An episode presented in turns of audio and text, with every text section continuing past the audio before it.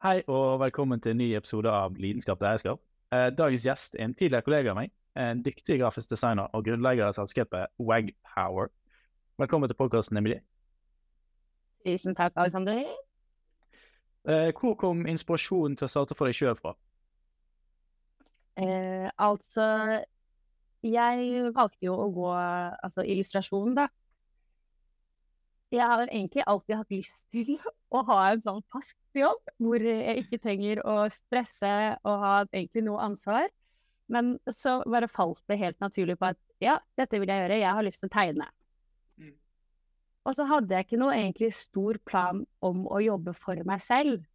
Fordi når du er illustratør, så ja, du kan jobbe som eh, frilans, og du kan bli ansatt av firma. Men så skjedde det bare automatisk når jeg gikk eh, masteren min.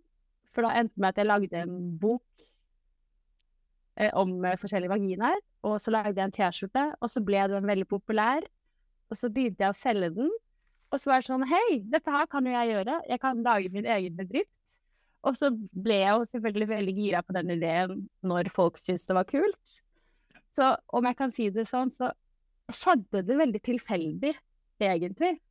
Men når jeg først starta, så syntes jeg jo det var dritkult. Men jeg måtte jo ha Jeg hadde jo to jobber ved siden av det å ha på en måte min egen jobb i tillegg. Ja. Så du hadde egentlig litt proof of concept før du startet, da? Ja. Og så Altså, tok du en Ja. Nei, sorry. Jeg tenker jo liksom så ofte nå selv når jeg jobber for meg selv, så tenker jeg ofte sånn åh, det hadde egentlig vært bare digg å møte opp på jobb hver dag klokken åtte, være ferdig klokka fire. Men så er det jo veldig gøy også å bare kunne sånn Nei, vet jeg trenger ikke dra på jobb før to i dag, liksom. Det er jo litt luks, luksus, selv om det er veldig mye arbeid. Det, det er absolutt det. Eh, den, den biten med litt ansvarsfraskrivelse tenker, tror jeg de aller fleste tenker på innimellom. Det er litt digg hvis man bare kunne gått og uh, ta den litt lengre kaffepausen, og det er andre som tar avgjørelsen. Men, uh, men det Ja. er jo ufattelig gøy å drive sjøl. Det er helt enig i. Det det er noe annet. Og så har jeg ofte, ofte tenkt at sånn, hvis jeg ikke får det til, så er det jo ikke noe farlig om jeg på en måte For meg så ser jeg ikke på at jeg liksom synker og må gå inn i en annen jobb hvor jeg har en sjef. Jeg tenker sånn, Det er jo mye gøyere at jeg faktisk prøver. Mm. Og så om jeg feiler da, så har jeg i hvert fall prøvd, da. Det, jeg tenker, det er gøyere å feile enn å ikke ha prøvd, Nei. tenker jeg, da. For da har jeg i hvert fall prøvd. Det er sant. Mm. Eh, men du, du gikk jo også den litt lure ruten med å ha jobb ved siden av, før du bygget opp et godt nok grunnlag. Hvor, eh, hvor jobbet du? Eh, Jeg jobba jo eh, som servitør på Olivia sammen med deg. Og så fikk jeg meg litt relatert jobb, da. Så jeg var daglig leder, eller sånn Jeg var partner i Paint and Zip i Bergen. Så da drev jeg Paint and Zip i ja, det var vel ett til to år ish. Og så, ja, så var det vel cirka Jeg jobba begge de stedene i to år før jeg på en måte kunne slutte, da. Mm. Det var vel rundt i koronatid. Ja. Ja, Faktisk. Gå fulltid i det. Da man egentlig trenger jobb, da slutta jeg. Eh, også en interessant virkning. Eh, Ja, kanskje ikke jeg tenkte helt logisk der, men eh, det ble liksom, man fikk jo ikke så mye jobb uansett, på en måte. Så da var det like greit å heller bare fokusere fullt på det jeg kunne. Ja, i hvert fall når eh, begge jobbene er basert på at folk møtes, eh, så er det Yes. Det er akkurat det. De, de, de, jobb, de jobbene var jo avhengig av folk, og så kunne man jo ikke få folk. Så det var jo ikke noe jobb egentlig å ha. Men jeg kunne selvfølgelig fått penger av Nav, da. Ja, det Men jeg gjorde jeg Altså, hvis jeg hadde fortsatt å Ja. Hvis jeg hadde fortsatt å ha eh, jobb på livet eller på Paintensip, så hadde jeg jo teknisk hatt penger av Nav. Men eh, Men eh, hallo, man kan ikke gå og tenke det. Ja, det er akkurat det. man må jo prøve. Man må jo jobbe litt. Eh, hvordan er det egentlig å livgjøre seg på kreativitet? Det er eh, først og fremst veldig gøy, men også eh, litt eh, stressende. Fordi eh, sånn som i mitt tilfelle, så er kreativitet noe som jeg ikke bare kan liksom slå på. Så så, hvis jeg går på jobb en dag da, og så bare sånn Å, nå skal jeg lage et nytt bilde. Og så er det sånn Ja, men hva skal jeg lage Hvis du ikke har noe kreativitet den dagen, så er det jævlig vanskelig å lage noe. Men sånn som når jeg har eh, f.eks. oppdrag som jeg skal tegne familieportrett og sånn, så får du litt innspill hvordan uh, de vil ha det, og da kan du på en måte få kreativitet. Så da er det litt enklere. Mm. Men um, jeg syns det er utrolig gøy. Men jeg er mest kreativ på kvelden. Så jeg er jo en nattejobber. Det fungerer jo fint i perioder, men det kan jo bli litt mye seint. Uh, I hvert fall når du skal på fysisk uh, jobb senere. Ja. ja. jeg har jo, sitter jo i butikken, så jeg prøver å på en måte få til å være kreativ når jeg er på jobb, da. Ja. Eh, hvilke type kunder har du når du jobber frilans som illustratør? Illustratør? Illustratør? Da har jeg eh, Det er litt forskjellig. Eh, eh, mye barnefamilier som vil på en måte ha portrett av familien. Og så har jeg Eh, litt oppdrag hvis folk skal ha et bryllup, så vil de kanskje ha, gi en tegning da, til brudeparet av de eller familien og sånne ting. Og så har jeg også tegna liksom hunder, så det er, det er, veldig spredt fra på en måte kanskje ja, 20 år til ja, 60.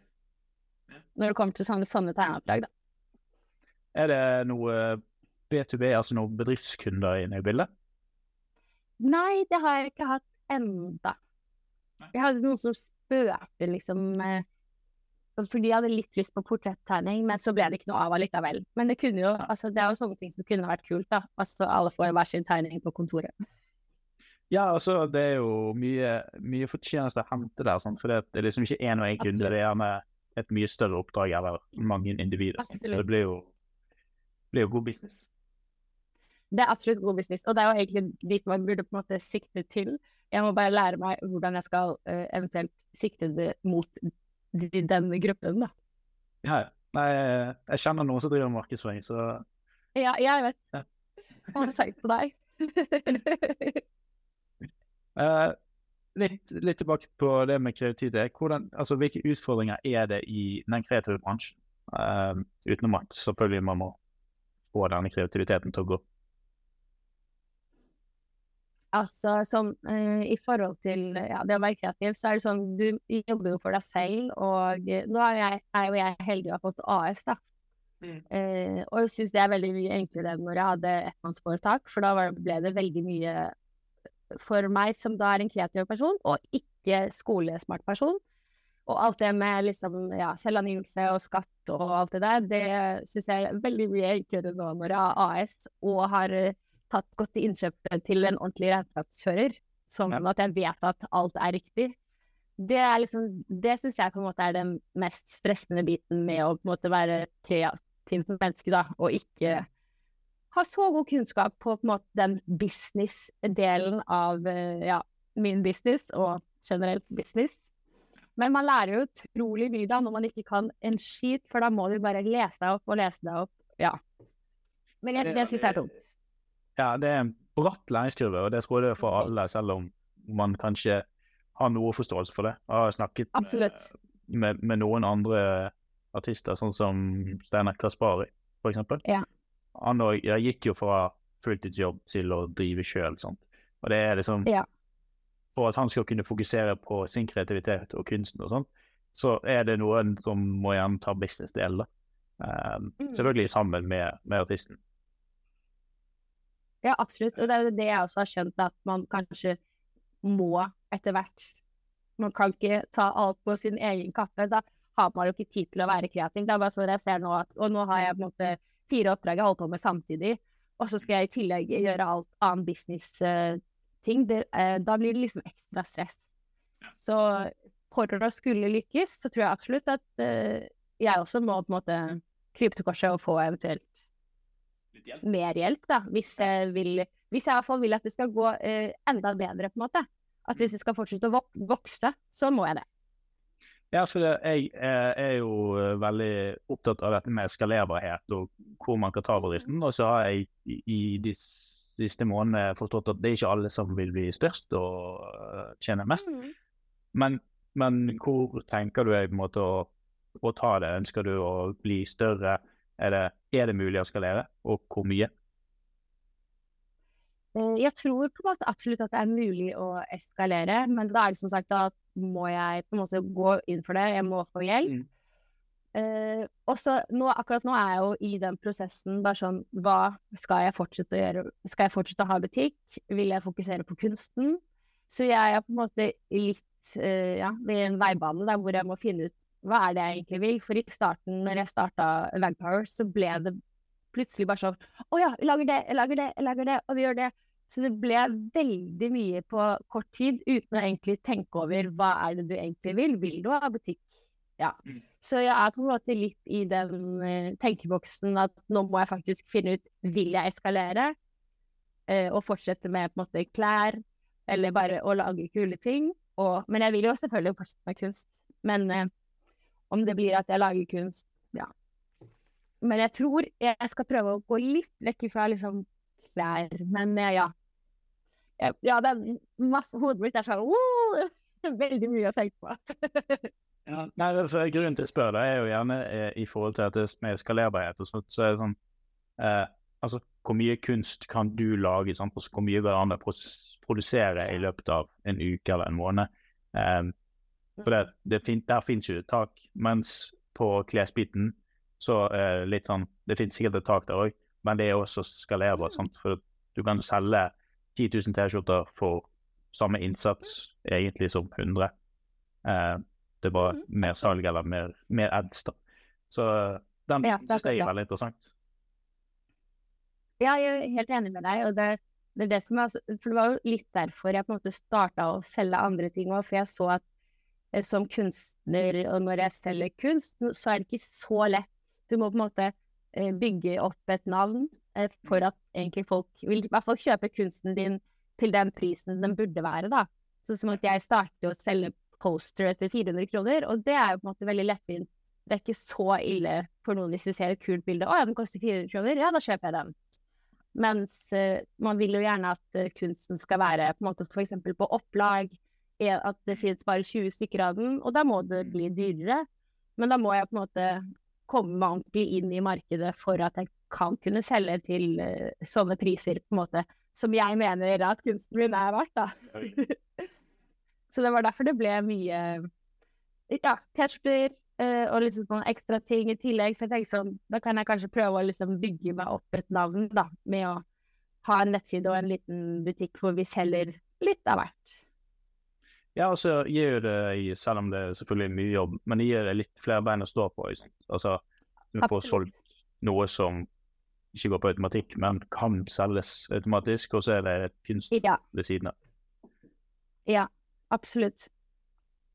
Eh, du driver jo merker og butikken som vi snakker om, Vagpower. Eh, Mhm. du, snak, du nevnte jo det. Eh, hvorfor akkurat eh, navnet, og hva er målet? Altså, eh, det gøye med det er jo at det var jo masteroppgaven min. Eh, vi fikk lov til å gjøre hva vi ville. Og akkurat den perioden jeg skrev masteren, så var det veldig inn i vinden. Eh, eller det er jo fortsatt veldig inn i vinden med at eh, kropp Man skal være som man, eh, ja, være som man har lyst til, alle er fine og alt det. Eh, og jeg syns kropp er veldig fascinerende. Og så leste jeg en, eh, eller så en dokumentar om at det var veldig mange som ikke likte vulvaen sin. Og så tenkte jeg sånn Hæ, hvordan går det an? Det finnes jo så mange forskjellige, og det er liksom ikke så mange man viser den til, på en måte. Så var jeg sånn OK, jeg lager en bok og illustrerte liksom masse forskjellige vulvaer. Uh, og så tenkte jeg sånn For å liksom gjøre masteroppgaven mer spennende, så lagde jeg en T-skjorte og prøvde å selge den ut i verden. Og så jeg, sendte jeg en T-skjorte til Ulrikke Falk, uh, og så posta hun den på Instagram. Og da fikk jeg jo um, Jeg fikk jo 100 bestillinger på én dag. eh, liksom rundt i verden. Så har jeg sendt den Vagina-T-skjorta til sånn 16 land. Og da ble det Ja. Så det ble jo liksom veldig populært. Så tenkte jeg sånn Det her må jeg bare fortsette med. Eh, å lage liksom kroppspositiv eh, kunst og klær, da. Og som sagt så er det mye enklere å se selge en T-skjorte enn et bilde, fordi da kan folk liksom gå med den. Mm. Så det var sånn det skjedde da. Jeg ble ferdig med masteren. Flytta igjen til mamma. Eh, Jeg fikk meg et lite kontorplass med noen jeg kjente, og så lagde jeg siden. Og så kom jeg på navnet Vag Power, som da står for Vagina Power. ja. For de som lurte. Det var Yes, for de som lurte. Men nå er det ikke bare Det går ikke bare i vagina nå, da. Nå er det mer sånn Ja. Det er, er fortsatt kroppsbasert. Eh, liksom, jeg syns kropp er veldig fascinerende, men det er også at jeg lager ting for bare gøy. Uh, ja. Som kunstnere gjør. Tegner det som falleren min, holdt jeg på å si. Du har jo har vel noen ikoniske sitater på noen av produktene. Det, Det har jeg absolutt. Ja. det Ja, altså det mest solgte er jo, hvis man får lov til å si det på Ja, altså, de Ja. sensurerer ingenting her. Nei, det, altså det mest populære er jo da 'Ingen kuk så hard som livet'. Eh, den er veldig populær. Og så lagde vi en ny en i fjor som også ble veldig populær, som vi har på sokk. Og det er da 'Ingen fitte så våt som Bergen'. Det, Og det er veldig gøy. Det er veldig gøy når turister kommer inn i butikken, og så spør de hva det er, og så oversetter jeg det til engelsk. Og uh, jeg tror ikke at noen som har vært sur på meg ennå. De fleste har liksom bare ledd og så tenkt sånn Det er kjempegøy å ha, for det er det ingen som vet uh, hva det betyr hjemme. nei, nei, det er jo sånt, det. Ja. sine, er fine, fine sitater. Ja da. Eh, Men man kan være litt drøy innimellom. har du, har du et mål Nei, har du et mål med brandet, eller er det Du snakket jo litt om at du er litt i en sånn fase der du prøver å finne ut hva du vil, eh, men har du sett for deg at det skal bli på en måte enda større, eh, selge mer internasjonalt? Tanker? Eh, ja, eh, vi ha, har en plan nå om på en måte eh, Vi har lyst til å For nå selger vi bare i Norge. I starten så solgte vi overalt, men eh, når, eh, i fjor så kom det vel, eller var det forrige fjor, jeg husker ikke, nye regler at eh, Ja, i forhold til skatt og alt sånt, da. Eh, så det har vi jo ikke fått Ja, jeg sier vi fordi samboeren min hjelper meg en del. Eh, Det har ikke vi fått satt oss inn i, så vi tenkte at vi helst skal da starte på en måte, og eventuelt eh, at vi selger til Sverige og Danmark først, da, og så kan man heller utvide litt og litt, istedenfor å ta eh, alt. Så det er liksom den nærmeste planen vi har, å prøve å utvide. Og så ser vi på om vi skal fortsette å ha butikk, eller om varer vi skal fokusere på nettsiden. Nei, akkurat den eh, biten der med å sende utlandet Vi har en kunde som skal ekspandere en jobb. Eh, og Ja. vi sliter litt med å finne beste løsningen der, av alt dette Ja. med både shipping, men også den skatt- og tollbiten er blitt eh, Ja. altfor komplisert. Ja, det er veldig komplisert, og så vil de jo ikke ha liksom at en kunde bestiller f.eks. en T-skjorte til 300 kroner, og så ender det at de må betale 12 på 400, liksom. Det er jo ikke noe gøy for kunden. Da tenker du sånn OK, da gidder jeg ikke kjøpe derfra neste gang, hvis det er så dyr toll, på en måte. Nei, det har jo jeg også opplevd som, som forbruker. Mm at Du bestiller noe fra USA, og så plutselig får du tolv tollfaktura og fraktgebyr og alt mulig på like mye som produktet kostet. Det er sånn, Ja. Så lyst hadde jeg ikke på, på den T-skjorten din. Nei, det er akkurat det, ikke sant. Og da, da blir det jo Det er jo noe du eh, da egentlig burde fått beskjed om på forhånd. Ja, Selv om jeg vet ikke hvor mulig det er å opparbeide det. Men det burde jo gå. Ja. Ellers kan vi fjerne disse avgiftene. Ja, jeg er helt enig. Kan vi fjerne de avgiftene? Det er jeg helt enig i. Det hadde gjort ting veldig mye enklere. Ja. Eh, du nevnte litt sånn i forhold til inspirasjon og den kreativiteten, så er det selvfølgelig lettere hvis man får litt hjelp på veien. Men hvor henter du inspirasjon fra? Eh, som sagt så syns jeg eh, folk og kropp eh, er veldig fascinerende.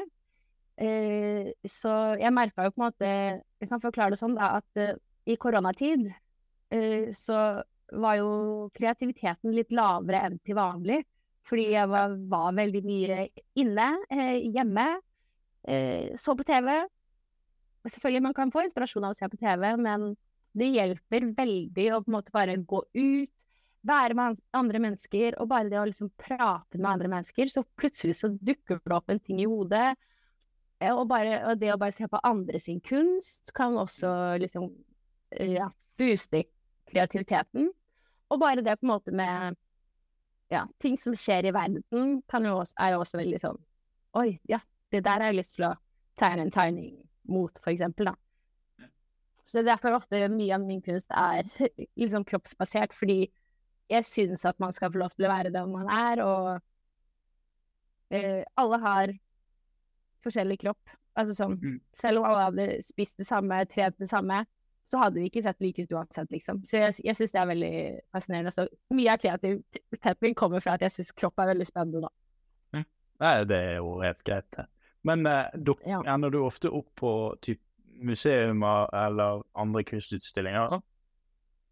Ikke kjempeofte, men innimellom eh, når jeg det, Problemet mitt er at jeg kan være litt sånn fjern, så jeg får ikke alltid med meg når ting skjer.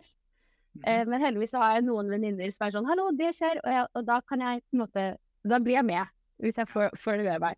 For jeg syns det er veldig gøy og, og fascinerende å se på eh, andre kunstnere. For jeg var i Grieghallen vel for noen ja, kanskje en måned siden, og da så jeg på guttes, guttestreker, og de har en sånn kjempekul strek, eh, masse sånn bildetegning.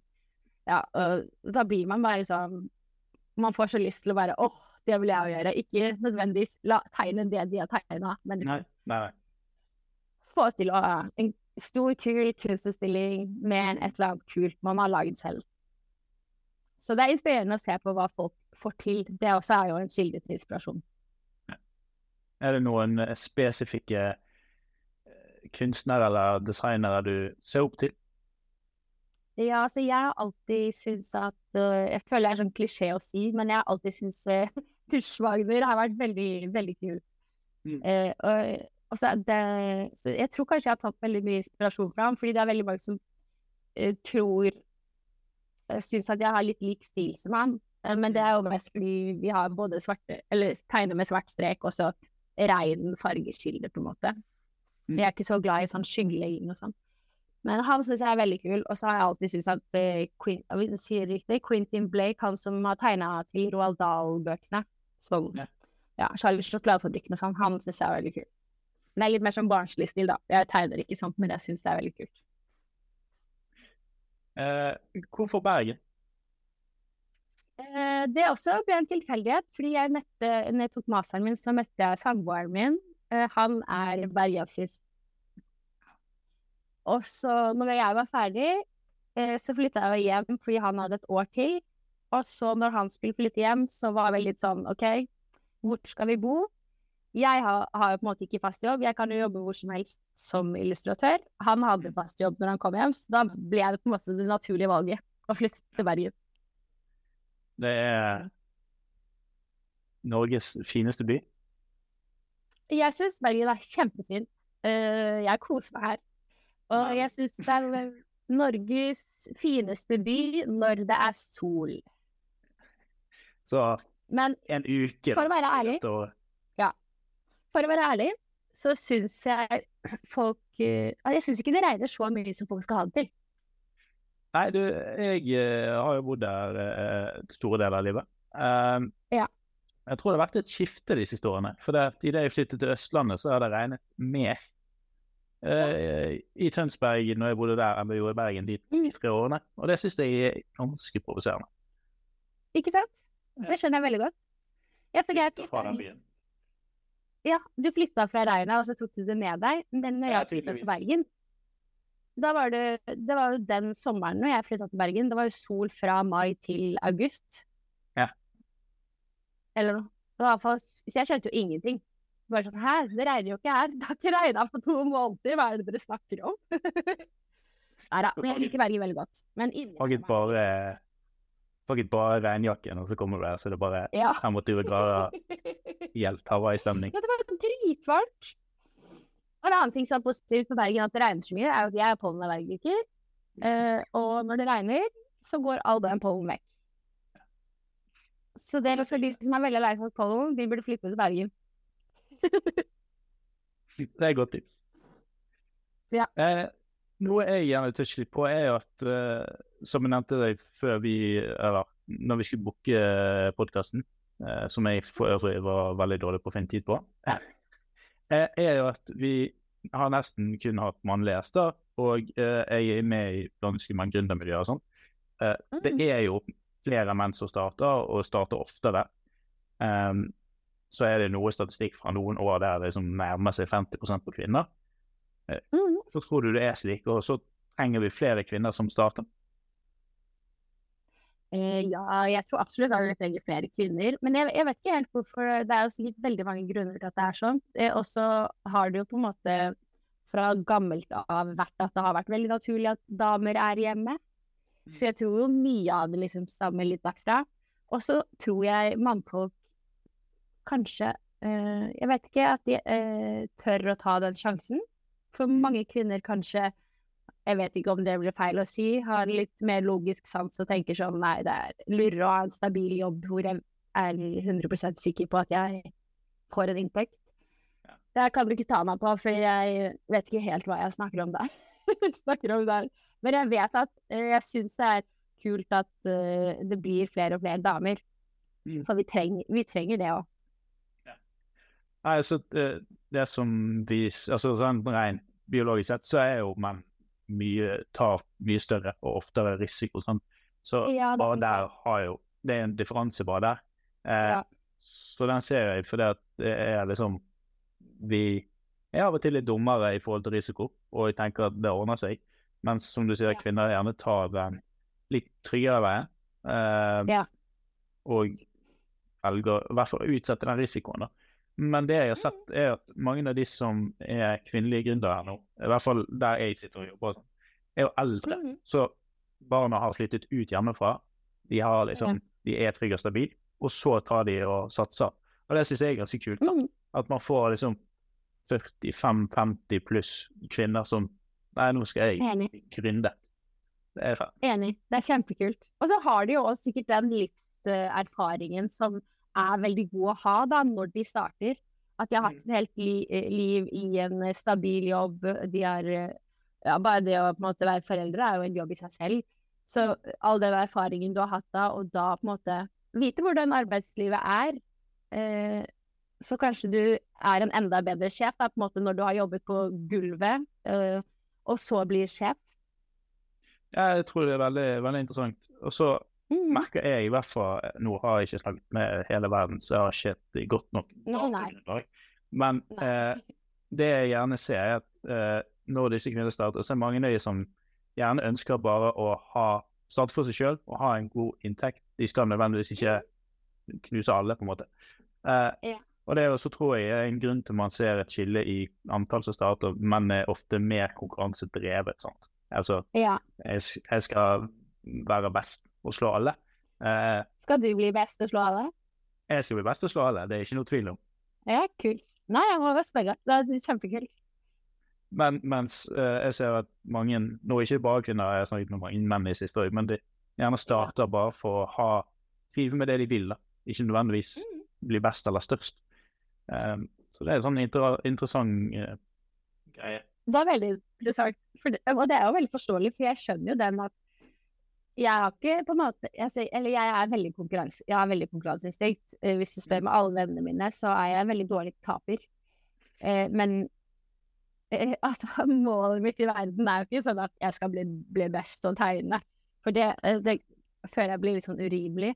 Men det er jo veldig kult å på en måte være flink i noe du er flink i, da, og få anerkjennelse for det. Men jeg tror ikke målet mitt er å Jeg har på en måte lyst til å ha nok penger til å kunne gjøre det jeg vil, hvis du skjønner? Og så er det litt enklere å få til det i den både i, i den friheten der du får med å drive for deg sjøl. For det, det, det trengs kanskje litt mindre penger. For det, er som sagt tidligere, Ja. du kan gå på jobb klokken to, eller fly Ja. til Spania neste uke. For det, jeg kan jobbe fra hvor jeg vil. Absolutt. Eh, hva er ditt ultimate gründermål? Vi har jo eh, vært innom litt sånn målsetninger og sånn. Men gi meg liksom en, en punch.